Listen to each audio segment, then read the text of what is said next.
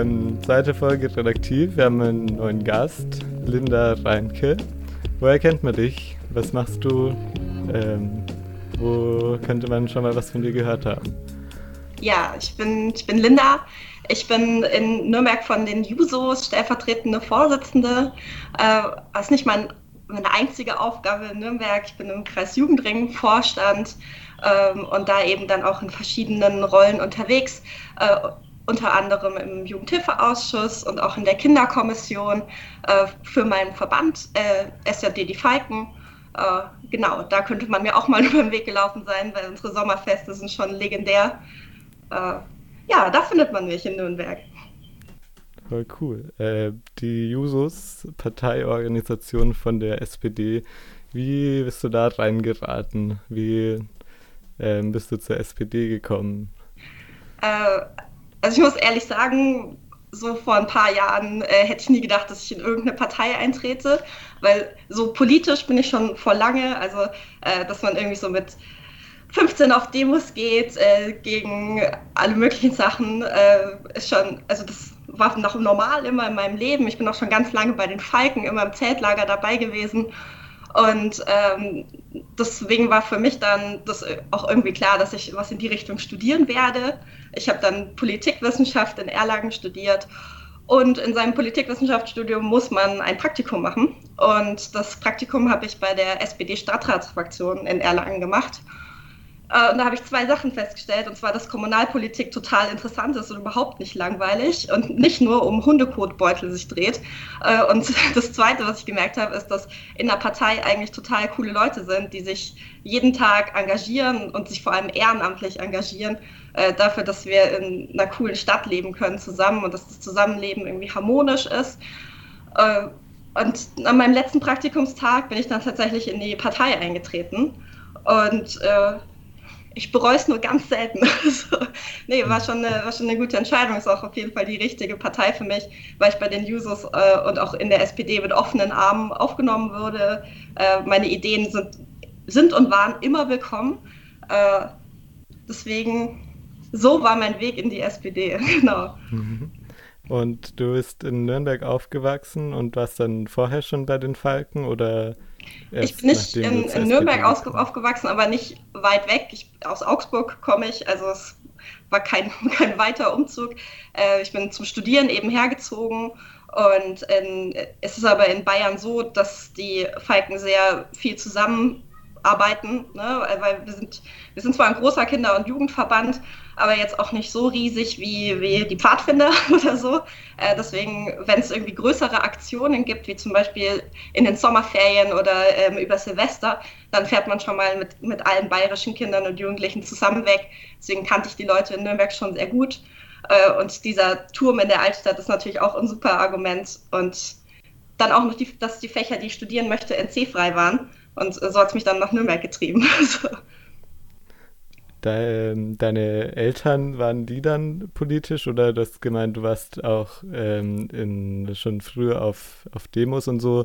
Äh, wo, wo kam deine Politisierung her? Kam das von den Eltern oder sind die auch in der SPD? Jein. Also meine Eltern sind jetzt keine Parteimitglieder oder so, aber so das Thema Politik war bei uns schon präsent. Ne? Also, dass man so äh, Tagesschau geschaut hat, Zeitung lesen und äh, dass man eben auch bei den, bei den Wahlen sich die Ergebnisse angeschaut hat, äh, Stimmen auszählen und sowas. Also, das wurde schon gelebt bei mir zu Hause. Und wenn ich äh, was, was wollte, musste ich auch immer argumentieren und gute Argumente suchen, um, um das dann quasi umgesetzt zu bekommen. Also ich habe dann irgendwann als Jugendliche, habe ich dann irgendwann gesagt, ja, ich möchte jetzt keine tierischen Produkte mehr essen und warum haben wir eigentlich keinen Ökostrom und so. Und das war kein Problem für meine Eltern, solange ich gute Argumente bringen konnte. So. Äh, deswegen politisch würde ich schon sagen, dass meine Familie ist, aber dass wir uns wirklich so, ähm, aber ich würde sagen, dass dann so wir uns so zusammen politisiert haben. Also als ich dann gesagt habe, okay, äh, ich möchte jetzt aber auch einer Partei beitreten und so, äh, da haben meine Eltern dann auch irgendwann angefangen, sich irgendwie auch mehr mit Parteipolitik oder so auseinanderzusetzen und weniger einfach mit Tagespolitik. Ne? So, aber es ist jetzt nicht so, dass äh, meine Eltern auch SPD-Mitglieder sind oder sowas. Dann in Nürnberg hast du ähm, Politikwissenschaft angefangen zu studieren.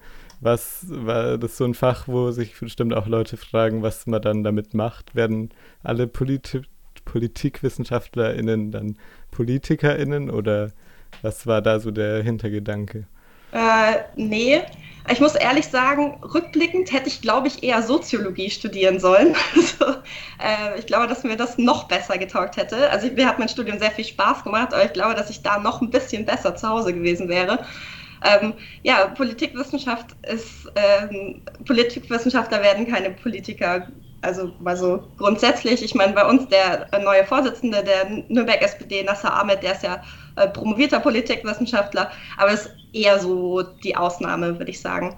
Ähm, Politikwissenschaftler landen dann eher so äh, in, in Behörden, in der Verwaltung, äh, so wie ich, bin auch im öffentlichen Dienst gelandet, ne, äh, wo man dann halt einfach mit seinem, mit den eher die Fähigkeiten, die man in einem politikwissenschaftlichen Studium lernt, eben anwendet. Ne, dass man eben schnell, viel und äh, vor allem differenziert lesen kann, äh, diese Auffassungsgabe, äh, die man da lernt und das wissenschaftliche Arbeiten, eher so diese äh, ja, also nicht das Fachliche, sondern das, was man, was zu einem Studium halt auch noch gehört, ist, äh, glaube ich, das, was einen Politikwissenschaftler qualifiziert. So.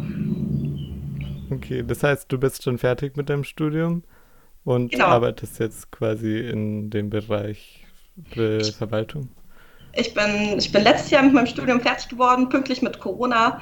Ähm, es war schon eine Herausforderung, meine, meine Abschlussarbeit binden zu lassen. Äh, die habe ich jetzt selbst gebunden, wenn sich jemand mal ein Thermobindegerät ausleihen möchte. Äh, ich habe jetzt eins. so. äh, das, äh, ja, das war so eine kleine Herausforderung und ich hatte dann wahrscheinlich ganz viele Leute letztes Jahr und dieses Jahr auch noch total Angst, dass ich niemals einen Job finden werde.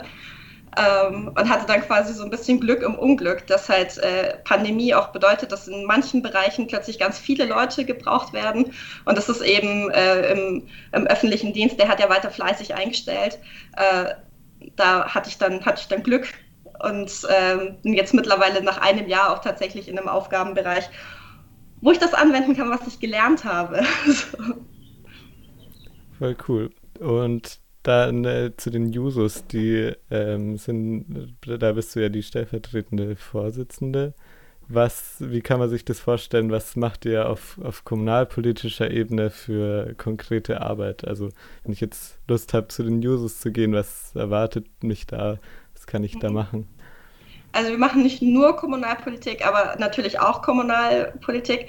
Äh, ich würde sagen, die beste Kommunalpolitik, die wir machen, ist, dass wir zwei Jusos im Stadtrat haben äh, und dann natürlich dann auch im regen Austausch stehen. Und die haben von uns auch eben die Aufgabe, wir haben zur letzten Kommunalwahl ein eigenes Wahlprogramm geschrieben und alle, ähm, die sich für die eben beschlossen haben, mit eben sich als Jusos zu identifizieren und eben so auch äh, auf der SPD-Liste aufzutreten, haben sich verpflichtet, dieses Programm dann eben auch umzusetzen. Äh, zwei von uns wurden dann gewählt und die beiden äh, haben jetzt die Verantwortung, unsere Themen eben einzubringen in der Kommunalpolitik. Und wir müssen da auch regelmäßig Rede und Antwort stehen. Äh, eben nicht nur zu den Themen, die wir, die wir letztes Jahr oder die wir dann vor Jahren schon mal beschlossen haben, sondern eben auch zu aktuellen Themen. Ne? Der Dauerbrenner ist immer ÖPNV, so, äh, ne? weil jeder ist jeden Tag damit unterwegs und äh, den, jeden Tag regt man sich über irgendwas auf. Äh, und genau, das ist, würde ich sagen, die, das wichtigste Aufgabe bei uns in der Kommunalpolitik, dass wir für Nachwuchs sorgen und äh, unser Nachwuchs eben auch äh, sich rechtfertigen muss. Äh, was ja sonst nicht so häufig vorkommt in der Politik, dass man wirklich Rede und Antwort stehen muss. Und äh, ansonsten, wenn du zu uns vorbeikommen würdest, wir treffen uns jeden Montag und jeden Montag haben wir äh, ein Thema, mit dem wir uns auseinandersetzen. Oder äh, wenn es was ganz Brenzliches gibt, dann auch einfach mal äh, aktuelle Tagespolitik. Wir haben zum Beispiel letztes Jahr haben wir uns äh, gedacht, okay, äh, mit Corona digitale Sitzungen, ist jetzt der perfekte Zeitpunkt, um mal Expertinnen und Experten einzuladen, äh, bei denen es sonst ja wirklich schwierig ist, Kontakt zu haben, weil jemand, der sonst irgendwo in NRW wohnt, der, der oder die kommt nicht zu uns nach Nürnberg, um ähm, für eineinhalb Stunden für einen kleinen Vortrag und eine Diskussion. Online geht das plötzlich. Und da haben wir uns mit allen möglichen Politikfeldern auseinandergesetzt. Ne? Also äh, auch so auch Steuerpolitik und so, so Sachen, die wir sonst als junge Menschen eher nicht so auf dem Radar haben. Äh, haben uns Expertinnen und Experten eingeladen und äh, haben dann ja, ein gutes Jahr gebraucht, um uns wirklich mal alle Politikbereiche anzuschauen und zu diskutieren. Äh, genau, und jetzt gerade gehen wir quasi, kommen wir raus aus dieser Phase und bringen uns, gehen wieder in neue Richtungen äh, mit, äh, schauen uns natürlich immer noch Corona-Entwicklungen an. Mit Zero Covid setzen wir uns auseinander und so. Aber treffen uns eben, weil es gerade so praktisch ist mit digitalen Sitzungen, auch mit Akteurinnen und Akteuren aus Nürnberg zusammenladen, die zu uns in die Sitzung ein. Äh, einfach um auch den Kontakt nach außen zu halten oder sogar zu gewinnen. Ne? Und eine Sache noch, Bündnispolitik ist natürlich auch ein super wichtiges Thema für uns in Nürnberg. Ähm, wir haben unsere Bündnispartner und Bündnispartnerinnen, mit denen wir uns regelmäßig treffen. Äh, und das zählt auch zur Kommunalpolitik, würde ich sagen. Und dann auf, auf Bundes- oder Länderbezirksebene bist, bist du da dann auch aktiv als Vorsitzende oder kann da dann jeder auch auf den höheren Ebenen aktiv werden oder wie ist das dann da intern strukturiert bei den Users? Also es ist offen für alle. Also tatsächlich ist es, ähm, also zum Beispiel die Bezirksebene ist, ist, immer so eine Ebene, die so ein bisschen in Vergessenheit gerät, weil das ist ja auch ein, eine Ebene, die es nicht über, die es nicht mal überall in Bayern gibt und so, ist aber eine wichtige Ebene für uns. Und äh, das ist zum Beispiel eine Ebene, wo tatsächlich sich häufig Leute äh, ausprobieren können, weil es da, ne, weil die Leute denken immer nur, also entweder ich mache halt in, gehe in Nürnberg in den Vorstand oder ich möchte jetzt irgendwie auf Landesebene oder Bundesebene aktiv werden. Und deswegen ist das meistens so, ein, so eine Ebene, wo die Leute sich ein bisschen ausprobieren können, da so äh, einfach mal ein bisschen Verantwortung übernehmen können ähm, und haben aber einen klar abgesteckten Aufgabenbereich.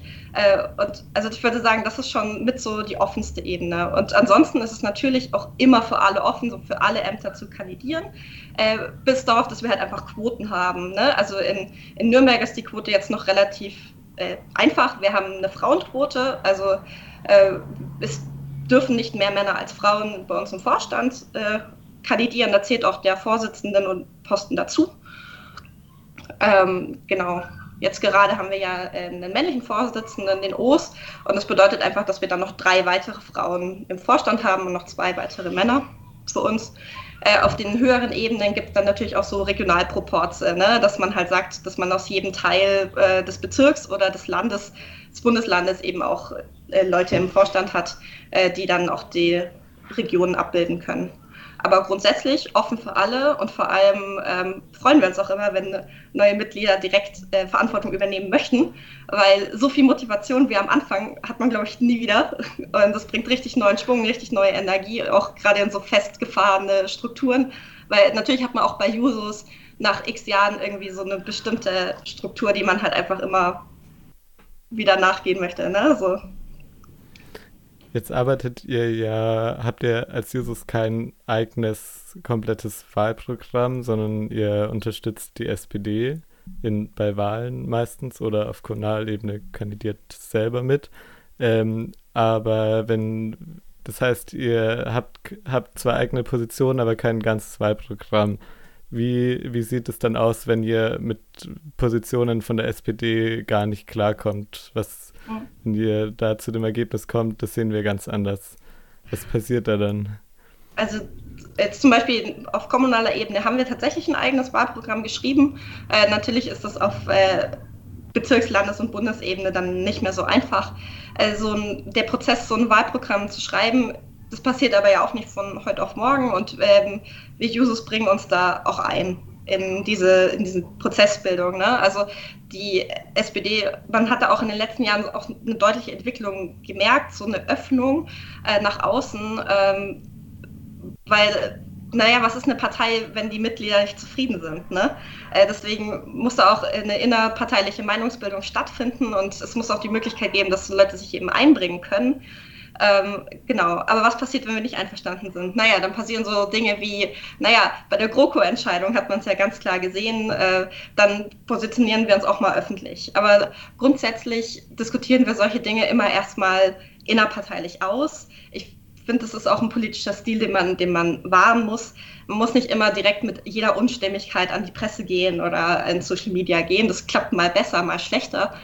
Aber natürlich, wenn, wenn man das Gefühl hat, irgendwie wird uns gerade gar nicht mehr zugehört. Was, was passiert denn hier jetzt gerade? Dann äh, dafür gibt es ja die Medien, dafür gibt es die Öffentlichkeit und dann kann man so natürlich auch noch eine ganz andere Art von Druck aufbauen. Und das ist was, was ich finde, was der, wo der äh, Kevin Kühnert sehr geschickt äh, umgegangen ist und das auch sehr differenziert gemacht hat, mit welchen Dingen halt wirklich äh, ja auch so ein eine Partei, ne, was kann man in die Öffentlichkeit tragen, um auch eine Partei zu prägen und äh, Meinungen zu verändern.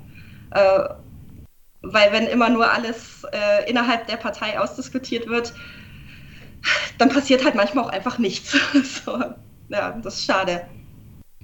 Aber wir, ich, ich will jetzt, nee, das passiert gar nicht so oft. Also ich bin nicht in der Partei, um alle Positionen immer 100 Prozent äh, zu tragen. Das geht gar nicht, das gibt es nicht. Dann müsste ich meine eigene Partei, die Linda-Partei, aufmachen. Und selbst dann würde ich mich wahrscheinlich für Sachen schämen, die ich für fünf Jahr, vor fünf Jahren gesagt habe. Ne? Das ist einfach so. Äh, aber wir haben in Nürnberg einen sehr, sehr guten Kontakt zu unserer, äh, zur Partei und vor allem auch zum Vorstand der Partei. Äh, wir sind Teil des Vorstands. Also da wird schon auch dafür gesorgt. Ne? Also wir, wir jammern da schon oft und offen darüber, dass wir gerne noch mehr Verantwortung innerhalb der SPD hätten äh, für die Jusos, für junge Menschen und dass Nachwuchsförderung noch besser werden muss. Äh, weil es gibt einfach nicht so viele junge Menschen in der SPD und da muss man die auch fördern.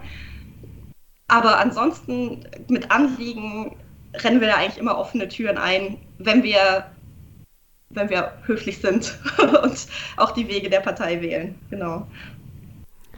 Jetzt bist du ja auch bei den Falken organisiert, wo die sind ja auch mal mehr oder mal weniger parteinah gewesen. Wo ist da der Unterschied jetzt? Wieso bist du bei beiden? Und wo, was macht, in welchen Bereichen siehst du da die Vor- und Nachteile im Vergleich von den beiden Organisationen? Oh. Also grundsätzlich bin ich bei den Falken schon länger und ich würde eher sagen, dass meine Arbeit bei der SPD beeinflusst ist durch äh, das, was, wo mich die Falken geprägt haben. Und äh, man muss schon sagen, dass man immer so ein bisschen zwischen den Stühlen sitzt. Man ist immer diese komische Linke bei der SPD und man ist mal die Sozialdemokratin bei den Falken. Damit kann ich aber gut leben. So, ich finde, dass Sozialistin und Sozialdemokratin sich nicht widerspricht. Ich finde, das ist eine perfekte Ergänzung und äh, so kann ich mich auch gut identifizieren. Ja, genau. Ähm, ja, bei den, ich, muss, ich muss halt auch sagen, dass es mir Spaß macht, äh, nicht immer realpolitisch handeln zu müssen. Ich finde, ähm, um mich politisch zu engagieren, brauche ich eine Utopie, die mich vorantreibt, äh, irgendwie so ein Ziel, das äh, erstrebenswert ist und weit in der Ferne liegt weil ansonsten könnte ich mich auch mit dem zufrieden geben, wie wir gerade leben. Ne? Und das möchte ich nicht und deswegen mag ich das, mich mit Leuten zu umgeben, die eben dieselbe Utopie haben wie ich. Und deswegen genieße ich die Zeit bei den Falken immer sehr. Ähm, und ich habe bei, bei den Falken halt einfach so meine Nische gefunden, in der ich mich wohlfühle. Ich ich habe eine äh, Jugendgruppe bei den, bei den Falken, die sind so 12, 13. Jetzt kriege ich wahrscheinlich Ärger, wenn sie das sehen und sagen, nein, wir sind schon 14 geworden. Aber naja, so ungefähr in dem Alter. Und äh, Zeltlager mit denen macht einfach unglaublich viel Spaß. Einfach, wenn man sieht, äh, wenn man junge Menschen so ein paar Jahre begleitet, sieht man einfach, wie die immer selbstständiger werden und wie sie merken, ihre Meinung ist wichtig. Und das, äh, wofür sie sich begeistern können, ist, äh, ist es wert. Und sie kämpfen für was, was wertvoll ist. Und sie sind wertvoll. Äh, und äh, das macht mir einfach unglaublich viel Freude, die so heranwachsen zu sehen zu jungen Erwachsenen, die was bewegen wollen in dieser Welt. Ne? Und also das ist, das ist was, was ich hatte in meiner Jugend. Äh, bei den Falken ist egal, wie alt man ist und egal, wie lange man schon bei den Falken ist, jede Meinung ist gleich wertvoll. Und ein Tagesablauf wird auch nicht von denen beschlossen, die halt zufällig früher geboren wurden als die anderen, sondern es ist Basisdemokratie. Und das ist eine unglaublich schöne Gegenwelterfahrung, die man bei den Falken haben kann. Und das Zweite, was, ich, äh, was mir unglaublich viel Spaß macht, ist einfach dieses äh, ist Bündnisarbeit und ähm, eben auch meine Arbeit im Kreis Jugendring, äh, die ich ja für, für die Falken mache. Äh, einfach dieses, ja, Vertreten äh, meines Verbandes nach außen, weil ich das Gefühl habe, das kann ich ganz gut äh, so äh, uns zu präsentieren und einfach auch dafür einzustellen, dass wir eben auch wichtig sind äh, als Jugendverbände generell, dass uns eben Geld zusteht und dass, es, dass unsere Arbeit wertvoll ist. Ähm, genau, und ich glaube, da habe ich einfach so meine Rolle gefunden. Ähm, und es macht halt einfach auch Spaß, mit Leuten zu diskutieren, die einfach auch in, in anderen äh, Kreisen unterwegs sind. Ne? Also ich finde es ganz schwierig, wenn ich äh, nur bei den Jusos wäre oder nur in der SPD wäre und dann sage, ja, okay, und jetzt äh, möchte ich ein politisches Mandat oder wie auch immer, äh, habe aber eigentlich überhaupt gar keine Ahnung, wer in Nürnberg so unterwegs ist, weil ich kenne meine Freunde und ich kenne meine Kollegen, äh, aber sonst mache ich nichts. Deswegen ist mir das auch sehr, sehr wichtig, äh, meine ehrenamtliche Arbeit, äh, um mit Menschen in Kontakt zu bekommen und einen Austausch zu bekommen um halt nicht nur in meiner SPD-Bubble äh, mich zu befinden. Ne? So. Äh, du hast es gerade angesprochen. Äh, würdest du dich als Sozialistin bezeichnen? Ja, würde ich. Das Definitiv. Ist ja ein sehr weiter Begriff, wo sehr viele Menschen sehr unterschiedliche Auffassungen dazu haben.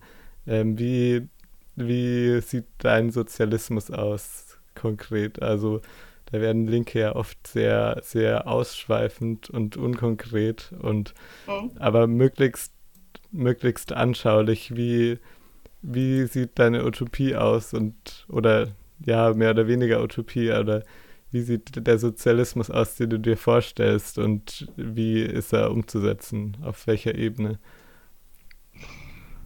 Äh, auf welcher Ebene? Global. Also ich kann mir nicht vorstellen, dass wir jetzt einen deutschen Sozialismus haben können, weil äh, also da sind wir einfach mit einer, im, der, wenn der Kapitalismus globalisiert ist, dann können wir nicht sagen, wir machen jetzt einen lokalen Sozialismus. Äh, das funktioniert nicht. Äh, und deswegen ist es halt auch eine Utopie, weil es natürlich unglaublich schwierig ist. Mein Sozialismus ist ein Sozialismus, der von, äh, der von allen Menschen getragen werden kann und der niemanden ausschließt. Äh, ich kann mir keine Form des Sozialismus vorstellen, wo sich irgendwie eine Gruppe von Menschen findet, die sagt, wir haben jetzt die beste Idee für unsere Gesellschaft und die setzen wir jetzt äh, durch. So, äh, das kann ich mir nicht vorstellen. Ähm, und ich weiß nicht, es ist natürlich jetzt schwierig, irgendwie so eine konkrete Utopie zu beschließen, aber ich muss sagen, das große Ziel ist, dass niemand ausgebeutet wird, kein Mensch, die Umwelt nicht und dass wir so zusammen leben, äh, dass wir Ressourcen, und zwar also unsere Ressourcen als Mensch und die Ressourcen auf diesem Planeten ähm, so verteilen, dass es gerecht ist und dass es halt nicht unser Reichtum äh, nur deshalb funktioniert, weil andere Leute in absoluter Armut leben müssen. Äh, das geht nicht. Äh, das ist so funktioniert unser globalisierter Kapitalismus gerade. Und das ist was, äh, also ich muss ehrlich sagen, immer wenn man darüber nachdenkt, ich verstehe, dass ganz viele Leute darüber nicht nachdenken möchten, weil das macht einen schon echt traurig und, und man fühlt sich schon fast machtlos. Ähm, deswegen möchte ich dir jetzt auch gar nicht, möchte ich auch gar nicht noch konkreter werden, wie ich jetzt irgendwie das umsetze, äh, wie ich mir keine Ahnung, wo ich meine Mistgabel und meine Fackel versteckt habe, habe ich nämlich nicht. Ähm, äh, ich muss, ich, ich muss sagen, ich bin Team Reform. Äh, was auch immer eine Revolution dann wäre.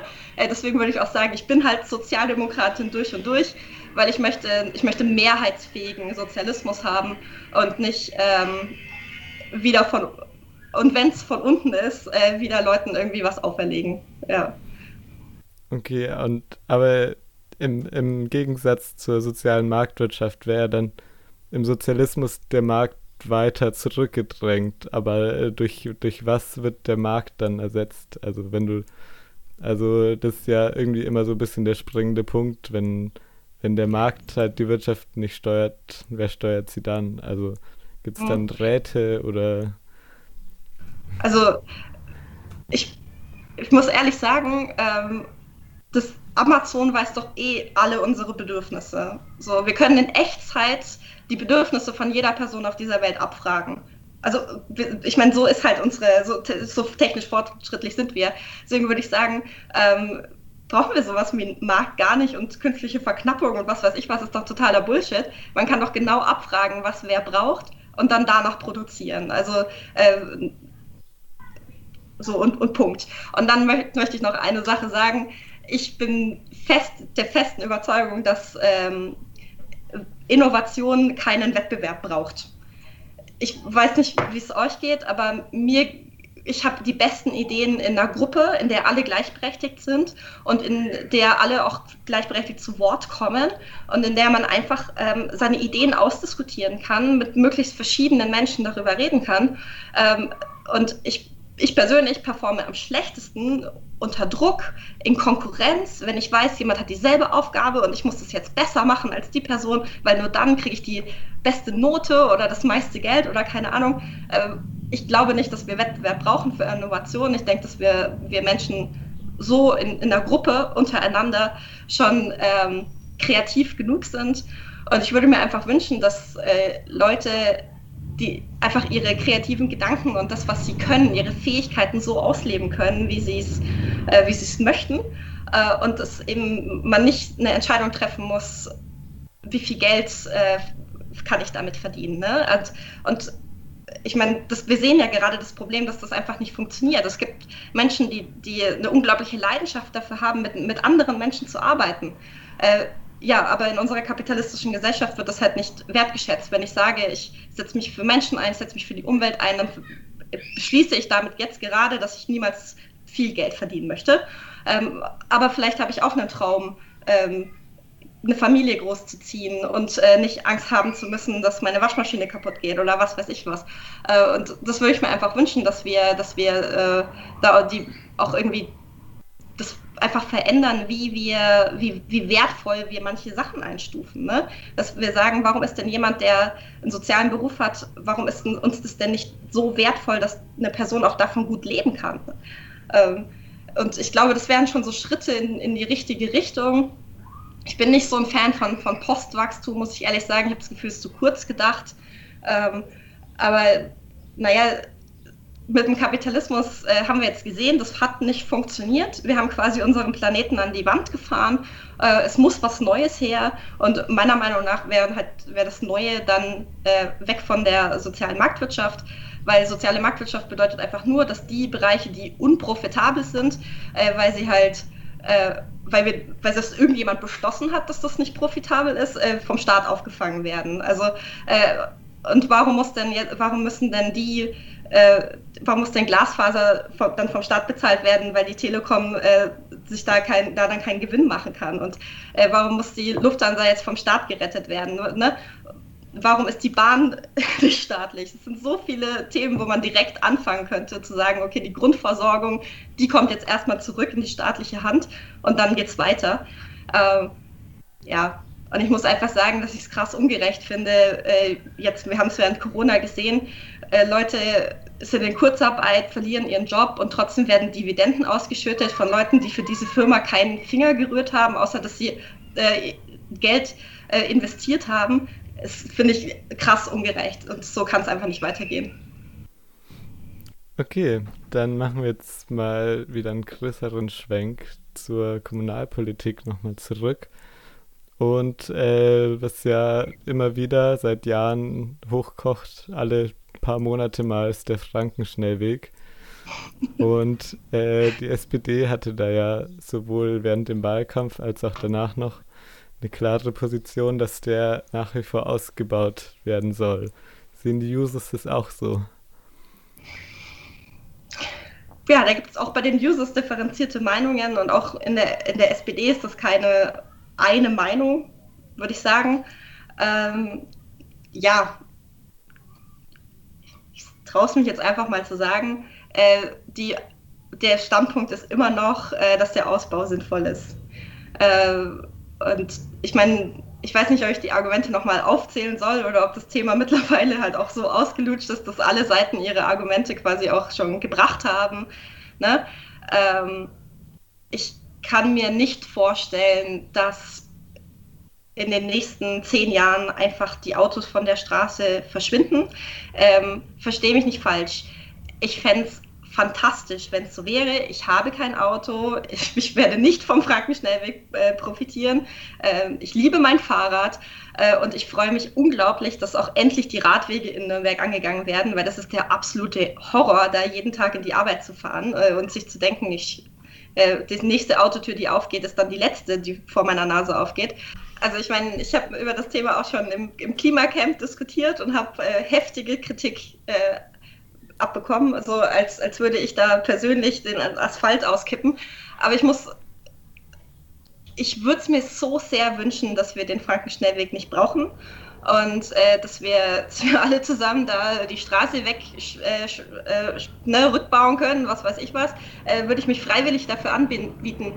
Ich kann es mir aber einfach nicht, nicht vorstellen. Also ähm, ich muss auch ein bisschen sagen, dass sich da auch so ein bisschen, ein bisschen meine Meinung geändert hat, seit ich, seit ich arbeite. Ähm, habe ich festgestellt, wie unglaublich wertvoll Freizeit ist. Und das ist Zeit, die mich nie wieder bekomme. Also ich weiß nicht, ob, ob wir quasi jetzt gerade so Straßenbauprojekte einfach abbrechen können, bevor wir die wirklichen Probleme angegangen sind. Warum, also ich habe Menschen in meinem Freundeskreis, die mir ganz klar sagen, ich werde nicht auf den ÖPNV umsteigen, weil dann brauche ich 60 Minuten statt 20 Minuten. Und das habe ich immer gesagt, naja, was bist denn du für ein elitäres Arschloch? Das kannst du dir doch nicht leisten. Also was, was soll denn das? Du beschließt jetzt, dass deine Freizeit mehr wert ist als unser aller Zukunft, oder was? Aber das ist ein Vorwurf, der sehr sch schwierig ist, Leuten zu machen. Ne? Also, weil die Freizeit ist nun mal unglaublich wertvoll, wenn man jeden Tag acht bis neun Stunden arbeitet. Ich weiß nicht, ob der, ob, ob man nicht erst so Schritte einleiten müsste wie ich steige auf den ÖPNV um, die Zeit, die ich länger brauche, wird mir gut geschrieben. In irgendeiner Form. Das ist Arbeitszeit. Das ist Zeit, die ich nicht arbeiten muss. Ähm, ich könnte mir gut vorstellen, dass man da im öffentlichen Dienst, warum kann der Staat da nicht als Vorreiter agieren? Ich zeige vor, dass ich ein Öffi-Abo habe, ich gebe mein, äh, meine, meine Karte fürs Parkhaus ab, Parkhäuser kommen weg, gibt halt noch so ein paar Parkplätze, ne? weil ganz weg vom, vom Individualverkehr werden wir ja doch nie kommen. Es sind ja auch nicht alle Leute in der Lage, die öffentlichen Verkehrsmittel zu benutzen. Ähm, und dann, äh, und dann schauen wir mal, was passiert. Ne? Also ich habe das Gefühl, das sind irgendwie Schritte, die wir zuerst einleiten müssen. Und dann, und dann können wir daran gehen, die Straßen rückzubauen. Und das, der Frankenschnellweg, das ist so ein Projekt. Ich, also ich habe ich habe noch nie, ich habe nicht in Nürnberg gelebt, ohne diese, diese Diskussion zu hören. Ne? Äh, das, ist, das ist irgendwie, irgendwie heftig. Ich habe das Gefühl, wir stehen natürlich an einem Scheidepunkt. Man sagt jetzt, okay, entweder wir machen es jetzt oder wir lassen es komplett. Ich finde es aber auch einfach heftig, wenn man dort mal unterwegs ist, äh, einfach durch eine Autobahn durch ein Stadtviertel zu haben. Das, das finde ich einfach unglaublich krass. Also das ist für mich einfach das Krasseste, dass man da über die Ampel geht an der Autobahn als Fußgänger. Äh, das ist so gefährlich und äh, ich finde es ich find's so schlimm. Und ich finde es auch einfach unglaublich attraktiv, städtebauliche Maßnahmen zu haben, um den Autoverkehr aus, der, aus den Wohngebieten und rauszubündeln. Und es gibt, es gibt ja auch Projekte, wie das fun funktioniert, ohne dass man, dass man den Straßenverkehr ausbauen muss. Ne? Also hier jetzt an der Bayreuther Straße, ich wohne da gleich um die Ecke, wo wir jetzt äh, eine Spur weniger bekommen, aber dafür wieder darauf Rad fahren können, was ich richtig cool finde. Und das funktioniert ja, indem man einfach die Ampelschaltungen verändert. Und das ist schon was, wo ich das Gefühl habe, das ist auch was, wo man, wo man weiter schauen sollte, ob es da nicht noch mehr Straßen in Nürnberg gibt, wo man mit so einfachen Ne, einfach mal durchrechnen muss, äh, weil das machen ja Computer äh, und dann kann man schon krasse Veränderungen in, in Nürnberg machen. Aber ich habe das Gefühl, dass wir gerade noch nicht an dem Punkt sind, wo wir ähm, einfach anfangen können, Straßen zurückzubauen. Und ich habe also ich auch schon mit mehr Leuten diskutiert. Ich, hab, ich hab, dachte immer, dass Antriebswende auch noch äh, eine Idee ist. Da habe ich jetzt aber auch schon gehört, dass das eine ganz schreckliche Idee ist, Antriebswende. Äh, kommt immer darauf an, mit wem man redet. Äh, ich dachte immer, Wasserstoff ist schon irgendwie so eine coole Idee. Äh, nee, ich bin, ich bin gespannt, was da kommt. Und ich muss ehrlich sagen, dass ich da einfach, also ich kann da keine krasse Position auf eine Seite wählen, weil ich muss schon sagen, ich finde es irgendwie, ich finde es komisch, äh, in dieser Zeit als Großstadt, als moderne Großstadt mit Klimaschutzfahrplan und so weiter den Frankenschnellweg aufzubauen. Das fühlt sich falsch an. Aber ich kann mir auch nicht vorstellen, dass plötzlich alle Autos verschwinden und die Leute nicht mehr äh, einen motorisierten Individualverkehr haben. Das kann ich mir auch nicht vorstellen. Und dass dort was passieren muss, da kann ich sagen, ja, auf jeden Fall. Irgendwann, da muss was passieren, weil man kann ja auch nicht einfach die Straße äh, verfallen lassen und dass die Leute äh, nicht mehr äh, als Fußgänger über die Autobahn gehen müssen, äh, finde ich auch richtig. So. Aber was da dann, was da genau passiert, bin ich unglaublich froh, dass wir da Stadtplanerinnen und Stadtplaner haben, äh, die eine schwierige Aufgabe haben. Aber ich bin gespannt. Also wir haben auch in der Partei, es ist eine Diskussion, die läuft immer noch. Äh, und das ist auch keine, äh, nichts, was, wo, wo wir irgendwie einstimmig äh, dahinter stehen oder einstimmig dagegen stehen oder so. Ne? Es ist, man muss schon sagen, in der SPD ist alles immer so ein bisschen grau. Wir haben selten irgendwie so eine, so eine klare Meinung auf eine Seite. Man sagt immer, naja, du hast schon recht, aber du musst auch bedenken.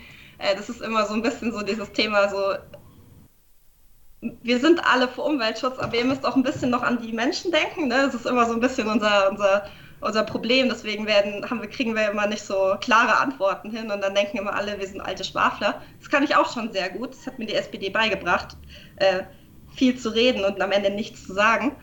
Äh, aber ja, ja, kann ich dir keine, keine klare Antwort geben, sondern nur so mein, meine Gedanken zu dem Thema. okay, also ähm, aber äh, denkst du nicht, dass, dass eben die, der Ausbau, die ganzen Kapazitäten, die da rein investiert werden, in das, das verhindern, dass dann deine Bekannten ähm, so und so viel länger äh, mit dem Auto, mit dem ÖPNV brauchen als mit dem Auto. Also es ist nicht so ein ewiges, dass man sagt, ja, wir müssen jetzt erstmal die Auto, die Straßen weiter ausbauen, weil es fahren ja noch nicht genug ÖPNV, aber weil man weiter die Straßen ausbaut, passiert eben dieser Umstieg nicht und dass man da mal den ersten Schritt quasi machen muss. Ich muss ehrlich sagen, die Leute, die ich halt kenne, die Auto fahren, die machen das, ähm, die machen das nicht, weil Nürnbergs Straßen so schön sind, sondern ähm, schon primär zur Zeitersparnis. Und natürlich ist es auch eine Gewohnheitssache. Ich muss auch sagen, ich, ich bin total dagegen, dass ähm, äh, Klimaschutz und äh, eine Klimawende auf, äh, den, auf die Individuen, auf alle Menschen einfach umgewälzt wird, weil ich sehe da schon äh, eher Firmen und Kommunen in der Verantwortung. Also ich würde sagen, dass äh, bei den Leuten, die, mit denen ich hauptsächlich zu tun habe, dass die schon eher sagen, dass sie, dass sie zwei Gründe sehen. Und das ist ähm, die Zeitersparnis, die man halt durchs Auto hat. Die hat man nicht überall. Und ich muss auch ehrlich sagen, ähm, man muss ja nicht nur auf den ÖPNV umsteigen. Ich, wenn man nicht, nicht ganz so abseits wohnt, ist man in Nürnberg mit dem Fahrrad schon echt schnell unterwegs. Ich würde auch behaupten, deutlich schneller mit dem, als mit dem Auto. Mit dem Bus nicht. so, ne? Also schon. Äh, und das, das, Zweite ist auf jeden Fall äh, auch Preis. Und äh, naja, Preispolitik bei, bei der VAG, das, da kann man, glaube ich, äh, noch mal eine Stunde drüber reden. Ich meine, jetzt ist ja sogar schon äh, die CSU in München auf den Trichter gekommen, dass es vielleicht sinnvoll wäre, ähm, Öffi-Tickets 1 Euro am Tag zu gestalten. Ähm, und wenn das jetzt schon bei der CSU angekommen ist, dann ist das auf jeden dann äh, gibt, dann gibt es da ja auch eigentlich keine, keine niemanden mehr, der dagegen sprechen könnte, außer vielleicht äh, die AfD. Äh, aber gut, die sind Gott sei Dank in, bei uns in Bayern nicht so stark, dass sie da jetzt irgendwie querschießen könnten. Deswegen äh, sehe ich zumindest bei der Preispolitik irgendwie so einen Hoffnungsschimmer, muss ich schon ehrlich sagen. Ähm, äh, dann äh, finde ich dann hat man noch die, so diesen Zeitaspekt. Und ich habe das Gefühl, der Zeitaspekt das ist so eine gesamtgesellschaftliche Frage, wo wir einfach entscheiden müssen, wie gehen wir damit um. Ähm, ist es für uns alle in Ordnung, äh, einfach mehr Zeit zu investieren? Gibt es nicht irgendwie eine Möglichkeit, diese Zeit auch irgendwie so zu gestalten, dass es sich nicht wie versch verschwendete Zeit anfühlt, wenn ich auf den ÖPNV umsteige oder mit dem Fahrrad fahre? Und ne, ich meine, da spielen ja ganz viele Aspekte rein. Also ich, ich habe auch Kolleginnen, die sagen, naja, sie fahren nicht mit dem Fahrrad, weil dann können sie ja nicht ihren schicken Blazer tragen, weil der ist ja dann zerknüllt. Ne? Also das sind dann so irgendwie so Aspekte, wo man halt, das ist, sind Bedürfnisse von Menschen, die finde ich auch wichtig, die ernst zu nehmen. Ähm, und da muss man einfach darüber reden, wie gehen wir damit in Zukunft um. Ähm, gehen wir in Zukunft einfach alle in, in Radlerhose und Sport-T-Shirt in die Arbeit. Fände ich voll super. Also, äh, und ne, müssen wir halt einfach do, darüber reden, wie, wie gestalten wir das, wie fördern wir das, wie nehmen wir da auch äh, Arbeitgeber und Arbeitgeberinnen in die Pflicht äh, und wie, wie, wie wollen wir uns in Zukunft äh, fortbewegen. Und das ist halt auch, ne, da habe ich das Gefühl, das ist eine Frage, bei der es schwierig ist, einfach äh, über den Kopf der Menschen hinweg zu entscheiden Und das Auto ist in Deutschland halt einfach, also ich, ich verstehe es auch nicht. Ne? Ich es ist so wichtig für so viele Leute. Äh, und es ist halt, es ist wirklich so ein schwieriges Thema. Ich habe ich hab schon das Gefühl, dass das einfach was ist, was gemacht werden muss da am Frankenschnellweg. Ob das, ob, ob das komplett alles gemacht werden muss, wie, wie die Planungen sind, ob die noch heute eins zu eins richtig sind. Keine Ahnung. Keine Ahnung. Aber da einen ordentlichen Lärmschutz hinzumachen, äh, das, äh, das so zu gestalten, dass es nicht lebensgefährlich ist, über die Straße zu gehen, Begrünung hinzumachen, finde ich schon sinnvoll. Also das, was gemacht werden muss, auf jeden Fall, ne? Aber, weil man kann Straßen halt nicht auch einfach verfallen lassen. Äh, dass da ein gescheiter Radweg hinkommt, ist auch richtig. Äh, und dann ja, müssen wir eine gesellschaftliche Debatte anstoßen, die halt auch sehr unbequem ist, wo wir uns einfach, wo wir einfach darüber reden müssen, wie wollen wir in Zukunft arbeiten. Ein Aspekt war da ja zum Beispiel auch Homeoffice. Äh, wie gibt es in Zukunft einfach viel mehr Homeoffice, wo aber auch Arbeitgeber und Arbeitgeberinnen wirklich in die Verantwortung genommen werden müssen, weil es kann nicht sein, dass Leute dann so runtergebeugt auf dem Sofa sitzen an ihrem Couchtisch acht Stunden. Äh, das ist nicht äh, das ist nicht die Fürsorgepflicht, die da dann äh, eingehalten wurde, sorry. Äh, dann muss, müssen zu Hause auch gescheite Arbeitsplätze eingerichtet werden. Äh, Brauche ich einen zusätzlichen Raum vielleicht sogar für, weil ich vielleicht Kinder habe oder weil ich einen Daten, Datenschutz äh, mit Datenschutz Daten, die geschützt werden müssen, halt äh, arbeite. Ähm, wer, wer finanziert mir das? Wer, meine Stromkosten und so weiter, die ich einfach nicht habe, wenn ich in die Arbeit fahren würde. Äh, andererseits wäre dann das Thema Mobilität natürlich eine andere Debatte. Ne? Wenn, wenn ich sage, okay, ich muss nicht mehr so oft in die Arbeit fahren, brauche ich dann überhaupt noch mein Auto? Äh, ich habe schon auch das Gefühl, dass das Auto für viele Leute so ein Sicherheitsnetz ist. Selbst wenn sie realistisch gesehen damit nur, nur Getränke einkaufen gehen, äh, und es sonst nur rumsteht und einmal im Jahr man damit an den Gardasee fährt als Familie, äh, braucht, braucht man dann überhaupt sein Auto? Wenn man es runterrechnet, ist es viel zu teuer, was man da gerade macht. Ne? Also sich so ein Auto zu kaufen, der Unterhalt davon könnte ich mir nicht vorstellen. Wäre mir viel zu teuer, würde ich nicht investieren, so viel Geld in was, was man so selten braucht. So. Äh, aber es ist, hat, gibt so ein Gefühl von Sicherheit und es ist so eine Normalität. Jeder hat halt ein Auto und ähm, ich bezahle natürlich für meinen Tiefgaragenstellplatz. Ne? Ähm, das, ist, das ist irgendwie so ein, so ein Wandel, der da passieren muss. Ähm, wie, wo, wo stelle ich denn dann auch mein Rad ab? Habe ich, ein, hab ich eine, ein Äquivalent zu einer Tiefgarage für mein Fahrrad? Ne? Weil ich stelle das dann ganz sicher nicht in der Arbeit irgendwie dann in, in den Regen, äh, nachdem man sich ein teures Rad gekauft hat, dass dann die Kette rostet und so es sind schon viele Aspekte, die man da dann irgendwie auch durchdiskutieren muss. Und vor allem nach Corona denke ich, dass das auf jeden Fall auch eine wichtige Debatte ist, die man anstoßen muss. Eine von vielen wichtigen Debatten. Ähm, dass das nicht nur das Thema unser, unser Gesundheitssystem und das ist, sondern auch das Thema, ähm, wie, ist, wie ist die Arbeit von, von morgen und wie kommen wir zur Arbeit. Ähm, ich hoffe, dass das passieren wird und ich denke, dass das schon auch ein bisschen die Verantwortung von uns jungen Menschen ist, ähm, gleichzeitig darf man halt auch einfach Menschen, die so die andere Bedürfnisse haben, die wir vielleicht irgendwie nicht so nachvollziehen können als junge Menschen, dass die trotzdem halt auch wichtig sind und auch berücksichtigt werden müssen. Auch wenn es wenn es irgendwie schwierig ist. Und es ist so unglaublich frustrierend. Ich kann das so nachvollziehen, dass wenn man irgendwie, äh, man sagt, okay, guck, das sind die Ergebnisse der Wissenschaft, daran haben wir uns orientiert. So muss es laufen. Das müsst ihr Politiker jetzt beschließen. So müssen eure Verbote aussehen, so muss eure Politik aussehen. Und dann hat man so einen Schnarchhaufen von äh, Wählerinnen und Wählern, die irgendwie sagen, ja, nee, das ist jetzt aber unbequem, wenn ihr das beschließt. Es ist so unglaublich frustrierend und ich kann das so nachvollziehen. Aber wir leben halt in, in einer Demokratie, wo man halt auch alle mitleben muss. Ne? Also das ist auch einfach die Verantwortung, die man da als Politikerinnen und Politiker hat. Ich will es nicht entscheiden müssen. Wirklich nicht. Du hast gesagt, wir brauchen da eine gesellschaftliche Debatte.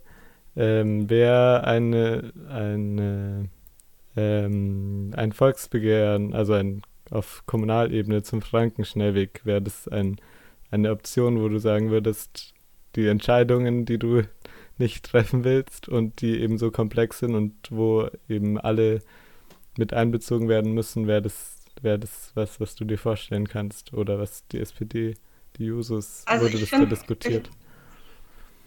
Ich, ich finde, ähm, ein Volksentscheid ist auf jeden Fall demokratischer als eine Einzelklage. Punkt. So.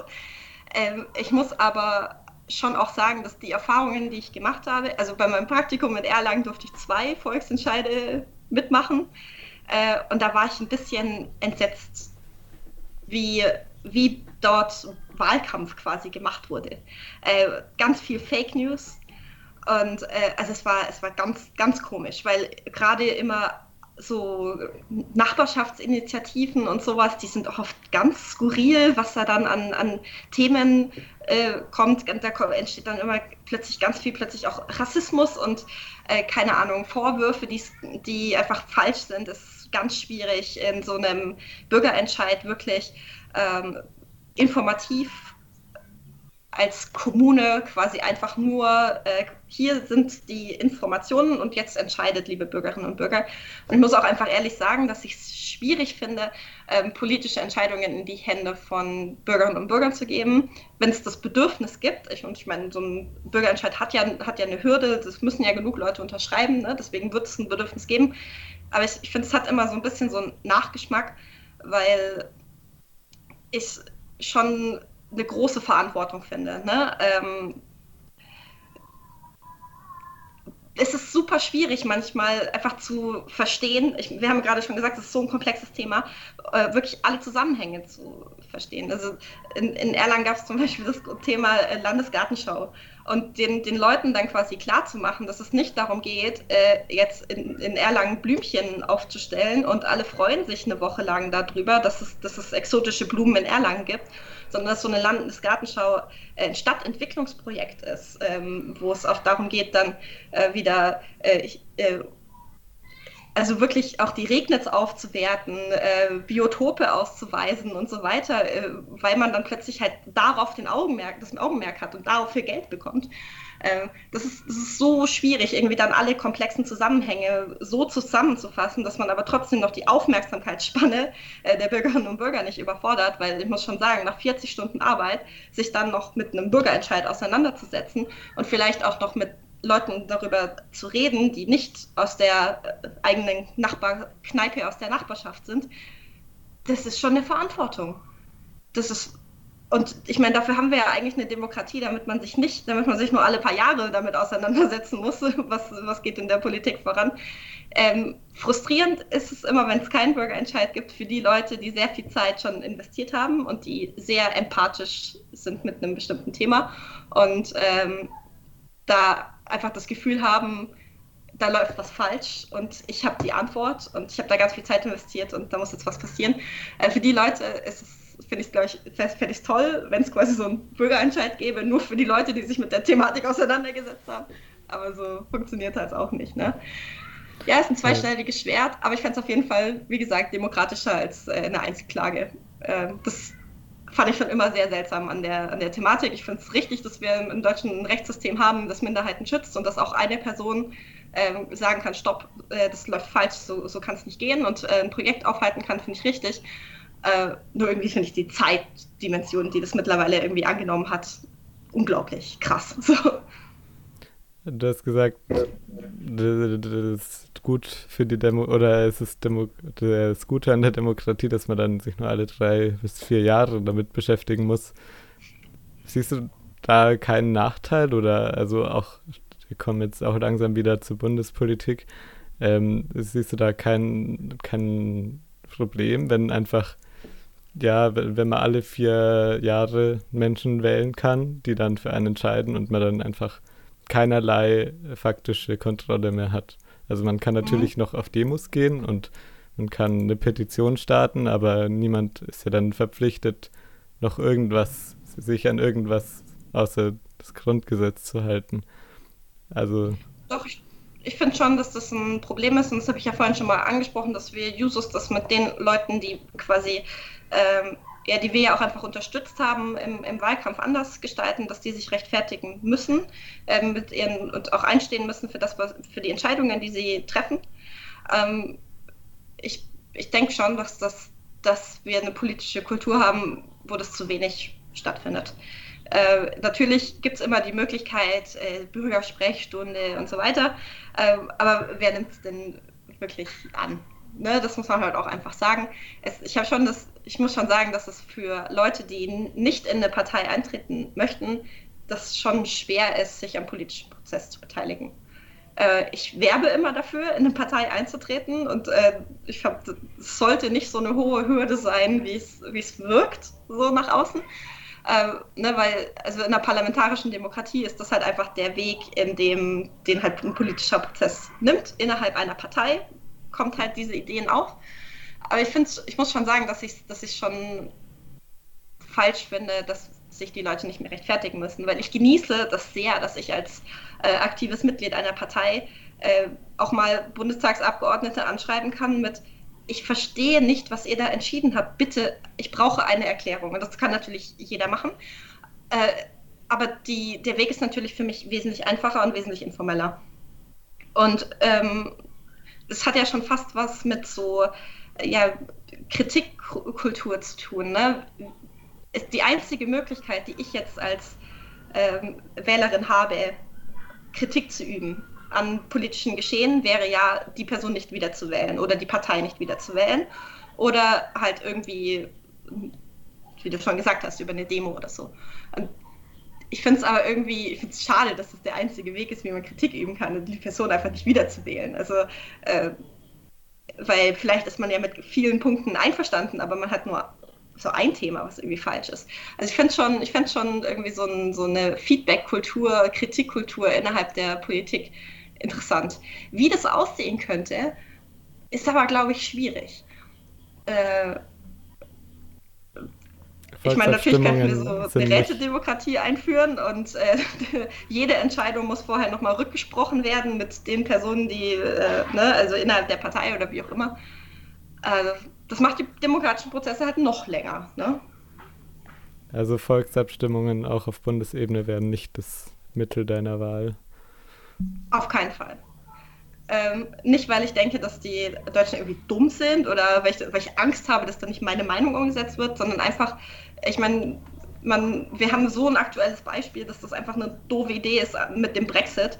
Äh, das ist so komplexe politische Themen in die Hände zu geben von Leuten, da, die das nicht bei, hauptberuflich machen. Beim Brexit so. war aber ja das Ding, dass es von oben diktiert wurde, ihr könnt das abstimmen oder das abstimmen. Und bei vielen Konzepten von Volksabstimmungen ist ja die Idee, dass, dass dann ein Prozess und eine Diskussion von unten stattfindet, dass da erst auf den verschiedenen Ebenen die, die Stimmen gesammelt werden. Und das ist ja was komplett anderes, als wenn man einfach sagt, so ja, wählt jetzt mal bei dem Thema ja oder nein. Ja, aber das bedeutet, dass äh, meine Verantwortung als ähm, Bürgerin äh, in diesem Land ist, dass ich, mich mit, dass ich mich mit allen politischen Themen so gut auseinandersetzen kann, dass ich im Falle äh, eine Volksabstimmung mich da, auch ein, mich da auch einbringen kann. Und das finde ich funktioniert nicht mit dem, wie wir gerade ähm, sonst wie unser sonstiges Leben aussieht. Ne? Also wenn ich, wenn ich 40 Stunden arbeite, ähm, vielleicht dann noch ein Ehrenamt habe, Sport mache, wie auch immer, und äh, dann aber noch einen nicht unerheblichen Teil meiner, meiner Freizeit in Politik investieren muss, weil ich sonst nicht am politischen Prozess äh, vollständig teilhaben kann, sondern ich quasi den politischen Prozess den Leuten überlasse, die entweder ähm, mehr Freizeit haben oder einen Beruf haben, in dem, in dem man sich eh schon mit, mit verschiedenen Politikfeldern auseinandersetzen muss oder vielleicht auch einfach äh, andere kognitive Fähigkeiten haben als ich, finde ich das schon schwierig und irgendwie nicht so demokratisch, wie es auf den ersten Blick klingt. So. Okay, ähm, also ich fände es richtig cool, wenn wir so Stadtteil-Diskussionsgruppen hätten, äh, wo man, wo einfach so alle Leute willkommen sind und man so sagen kann, naja, was habt ihr in letzter Zeit für ein politisches Thema gehabt, was interessant war, so als äh, um aus seiner Bubble rauszukommen. Ich glaube aber nicht, dass das so, wie wir jetzt gerade leben, funktionieren kann. Okay. Aber dann bleiben wir dabei und kommen zum Abschluss zur Bundestagswahl, die ja ansteht. Warst du enttäuscht, als ähm, Scholz Ka Kanzlerkandidat für die SPD geworden ist? Oder bist du da happy mit? Ich fand es war absehbar. Also mich hätte sehr gewundert, wenn es jemand anders geworden wäre, muss ich schon sagen. Also natürlich ähm, keine Ahnung, auf Bundesebene gibt es ähm, Mandatsträger, Mandatsträgerinnen, die ich sympathischer finde und welche, ich nicht so sympathisch finde. Aber dass es jemand aus den ersten Reihen wird, mit schon irgendwie so einem gewissen Bekanntheitsgrad, ist ja jetzt nicht überraschend. Und dass es dann der Olaf wird, ist jetzt auch, also da hat sich, glaube ich, auch niemand drüber gewundert. Ne? Ähm, die erste Reaktion war natürlich erstmal, uff, ne? Äh, weil Olaf ist jetzt nicht äh, der Kandidat, wo man denkt, naja, der passt doch mit allen Juso-Linien perfekt zusammen. Äh, also ich weiß nicht, ähm, wenn man mit dem Olaf, äh, ob man mit dem Olaf über Enteignung reden kann oder so. Äh, kann man bestimmt, bin ich mir sehr sicher, aber ich glaube nicht, dass er es so rüberbringen würde wie der Kevin.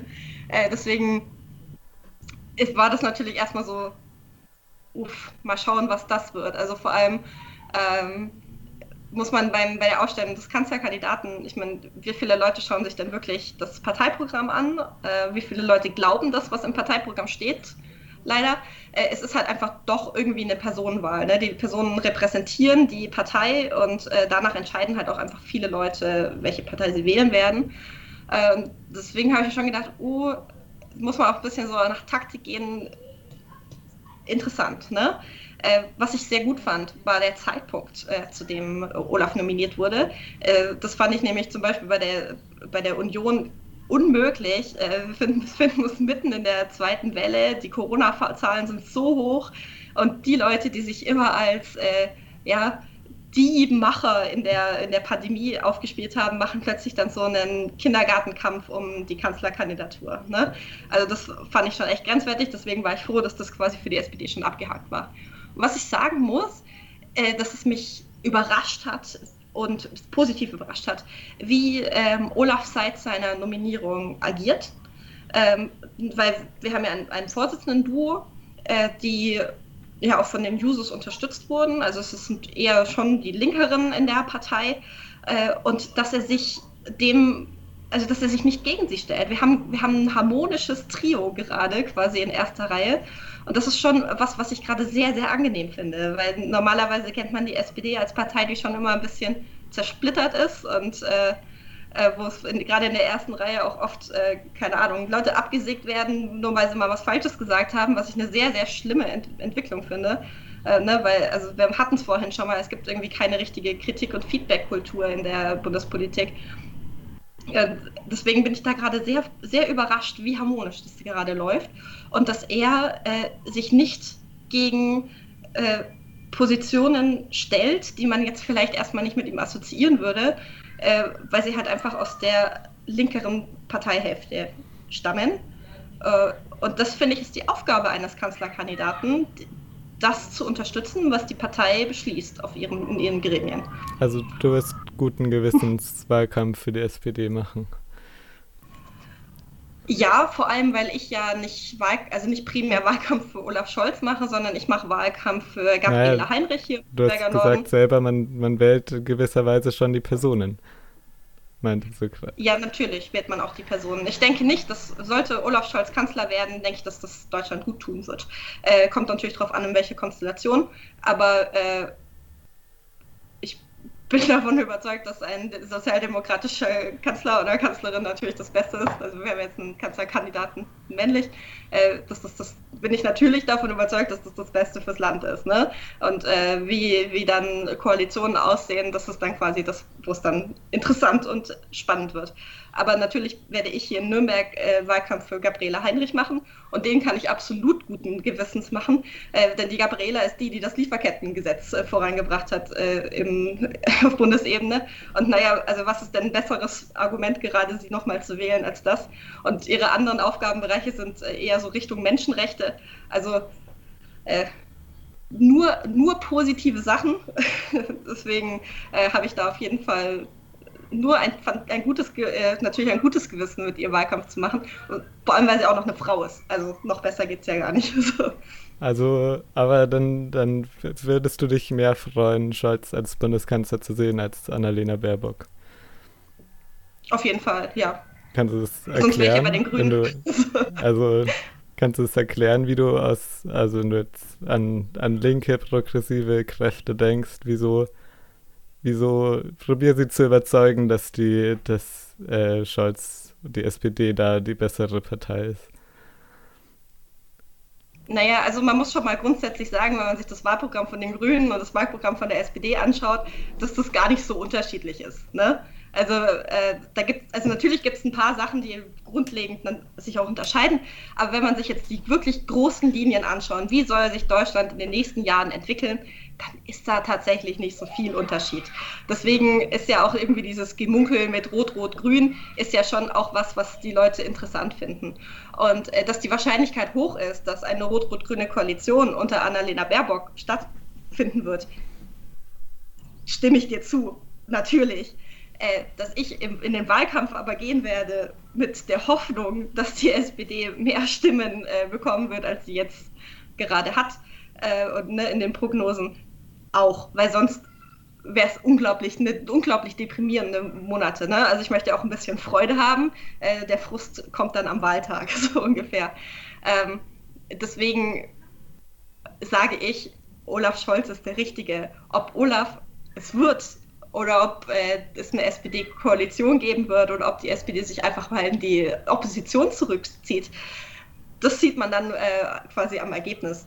Aber äh, ich kann mir nicht vorstellen, Wahlkampf zu machen und zu sagen, naja, aber eigentlich finde ich die Kandidatin von den Grünen besser, weil ich nicht 100% überzeugt bin von der Politik, von der Politik der Grünen. Deswegen bin ich auch bei der SPD. Äh, ich habe einfach ein grundsätzlichen Unterschied und das ist für mich, das kommt immer der Mensch zuerst und dann alles andere. Äh, und das ist halt einfach was, wo ich in der grünen Politik häufig anecke. So, äh, genau. Okay. Äh, also dann sind wir auch schon fast am Ende. Also zum Abschluss nochmal, findest du, wenn du an dein, dein politisches bei den Falken Ich zurückdenkst, als du noch nicht bei der SPD warst, oder mhm. wenn, wenn ich jetzt auf einer Demo äh, die Falken sehe, so, dann, dann kann ich mir nicht vorstellen, dass da die Leute jetzt das so super fänden, wenn sie Olaf Scholz, ähm, äh, wenn Olaf Scholz Bundeskanzler wäre. Kannst du es nachvollziehen, dass es Leute komisch wirkt? Oder wie, wie denkst du, denkst du, deine Position hat sich da verändert in den letzten Jahren bei der SPD?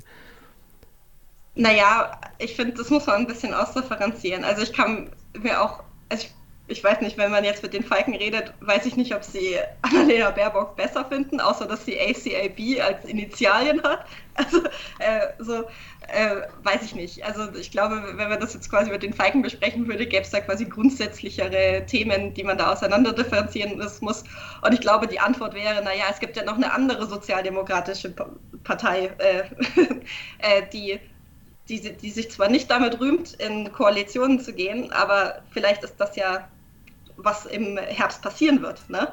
Äh, ja, also ich glaube, dass, dass da eher, dass die Leute dann eher die, bei, den, bei der Linken zu Hause sind. so, ähm, ja, tatsächlich kann ich, kann ich verstehen, dass die Leute sagen, dass sie es komisch finden, dass ich Olaf Scholz unterstütze. Ähm, mir geht es aber eigentlich eher darum, was passiert in Deutschland in den, in den nächsten Jahren, wie wollen wir zusammenleben, wie gestalten wir die großen Herausforderungen, die auf uns zukommen, ähm, wie, wie sehen wir Europa, ähm, wie gehen wir mit dem Rechtsruck in Europa um, wie gehen wir mit, den, mit dem Anstieg an, äh, von, von rechten Gedankengut auch in Deutschland um, wie gehen wir mit Antisemitismus in Deutschland um. Und das ist einfach eine Aufgabe, wo ich das Gefühl habe, dass das beim Olaf Scholz schon in guten Händen ist. Obwohl ich natürlich sagen muss, hey, aber zukünftig, das ist auch das Thema Nachwuchsarbeit, da müssen Leute nachkommen, die, die, die nicht quasi, man sagt es immer so böse, ne? die nicht schon 100 Jahre quasi durch die Partei gekrochen sind und äh, nur in der Partei gearbeitet haben und äh, alle möglichen Ämter schon hatten. Und ganz ehrlich, das hat Annalena Baerbock auch gemacht. Ne? Also die kommt auch aus der Partei, ganz, ganz, aus, ihrem, ganz aus dem Innersten. Ähm, und ich habe schon das Gefühl, dass da über der Nachwuchsförderung schon auch irgendwie ein bisschen drauf geachtet werden muss, dass da vor allem das, wie, wie wollen wir wen wollen wir auch zukünftig im Bundestag sitzen haben? Ähm, ist es überhaupt möglich für Menschen, die äh, Angestellte in, im Handwerk, im Einzelhandel sind, ist es für die überhaupt möglich, jetzt zu sagen, ja, okay, auf Wiedersehen, ich komme in sechs Jahren wieder und dann möchte ich aber genau wieder meinen Job haben. Ist es für die Arbeitgeber und Arbeitgeberinnen möglich, die Leute einfach gehen zu lassen? Ne? Äh, wie wird sich, wie setzt sich denn unser Bundestag zukünftig zusammen? Und ich muss schon sagen, dass ich die Zusammensetzung, also welche Leute sitzen denn dort da, sehe ich schon ein bisschen schon wichtiger als äh, ähm, welche, welches Gesicht ist quasi dann am Ende Kanzler oder Kanzlerin, äh, weil ich äh, schon davon ausgehe, bei den demokratischen Parteien, dass eben die Linie des Kanzlers oder der Kanzlerin auch die, der Parteilinie entspricht. Ne? Also ähm, zumindest halt einer großen, großen, einer großen Gruppierung innerhalb der Fraktion. Äh, sonst also sonst würde mich da auch ein bisschen die Demokratie wundern. Ne? Also dass, dass Olaf jetzt nicht äh, der Aufbruch äh, in, in, ein linkeres, äh, in eine linkere Sozialdemokratie ist, ist mir auch klar. So, äh, aber äh, ich bin einfach gespannt, was passiert und ich, ich weiß, dass wir Kandidatinnen und Kandidaten in ganz Deutschland haben, die, äh, die jung sind, die progressiv sind. Ich meine, Kevin kandidiert, im Nürnberger Land kandidiert ein Juso, der Jan. Ähm, hier im Nürnberger Norden habe ich, hab ich das Glück, einen, jemand, äh, ne, mit jemandem Wahlkampf zu machen, äh, die Gabriela, die sich einfach auch für, für die Themen der Zeit interessiert und äh, die da äh, engagiert ist. Im Nürnberger Süden ist jemand ganz Neues, äh, Diakon aus Schwabach, äh, auch interessant, auch was Besonderes. Ne? Ähm, quasi seine, sein erstes Mal und kandidieren. So. Äh, ja, und ich habe schon das Gefühl, dass da in der Partei sich was bewegt und was verändert und dass sich da die erste Reihe quasi in Berlin auch verändern wird. Ähm, deswegen, vielleicht, vielleicht ist Olaf auch einfach nur der Stabilisator und das Gesicht des Ganzen. Äh, und ich muss schon sagen, also I love, oh love ist schon, ist schon cool, ist schon catchy. So. Okay, dann äh, noch ganz zum Schluss, ähm, ganz kurz, du bist beim letzten Mal nicht in Stadtrat gekommen, wirst es beim nächsten Mal wieder probieren. Hast du noch Lust oder weißt du schon, ob du da nochmal kandidieren wirst? Sehen wir dich nochmal auf der Politikbühne oder... Ich, ich habe schon Lust. Ich weiß nicht, äh, was in den nächsten Jahren so passieren wird in, in, meinem Leben. Das ist immer ein bisschen, ist natürlich ein bisschen schwierig herauszusehen. Ähm, ich meine, mein Platz auf der Nachrückliste ist ja auch nicht so schlecht. Äh, vielleicht hat ja irgendjemand aus der Nürnberger Stadtratsfraktion ein fantastisches Jobangebot in Norddeutschland äh, und dann seht ihr mich schon ganz bald im, im Stadtrat. Ähm, ja, wir werden einfach sehen, was in den nächsten Jahren passiert. Ich werde mich auf jeden Fall in Nürnberg weiterhin einbringen in der Partei und ich habe ähm, ich finde es unglaublich cool, dass ich gerade so viele Leute kennenlerne und mich mit so vielen Leuten austauschen kann und hoffe, dass das nach Corona auch so ein bisschen weitergeht, weil ich habe schon das Gefühl, dass ich das so ein bisschen so kann und mag. So. Äh, genau, deswegen, also ich bleibe auf jeden Fall auch meinem Verband treu und dem, im Kreis Jugendring habe ich mich gerade neu wählen lassen. Äh, deswegen würde ich sagen, dass meine ehrenamtliche Arbeit äh, sich eher intensivieren wird äh, und nicht, nicht, nicht abschwächen wird, auf gar keinen Fall. Ne? Ja, also keine Ahnung. Ob ich äh, 2026 wieder auf der Liste stehe, hat, ja auch ein bisschen damit zu tun, wie viel Vertrauen die Partei in mich hat. Mein Listenplatz letztes Mal war ja nicht schlecht. Ähm, also fanden sie mich wohl ganz gut. Deswegen, äh, ich finde, es äh, gibt auf jeden Fall Aufgaben, die eine, eine junge Frau in Nürnberg äh, übernehmen kann und sollte. Und äh, ja, da werde ich mich weiterhin auf jeden Fall einbringen. Okay, dann war es das. Vielen Dank und vielleicht, wenn du irgendwann doch im Stadtrat nachrückst oder nach der nächsten Wahl, sprechen wir uns vielleicht nochmal. Und ähm, ja, dann war's das. Vielen Dank. Na, vielen Dank.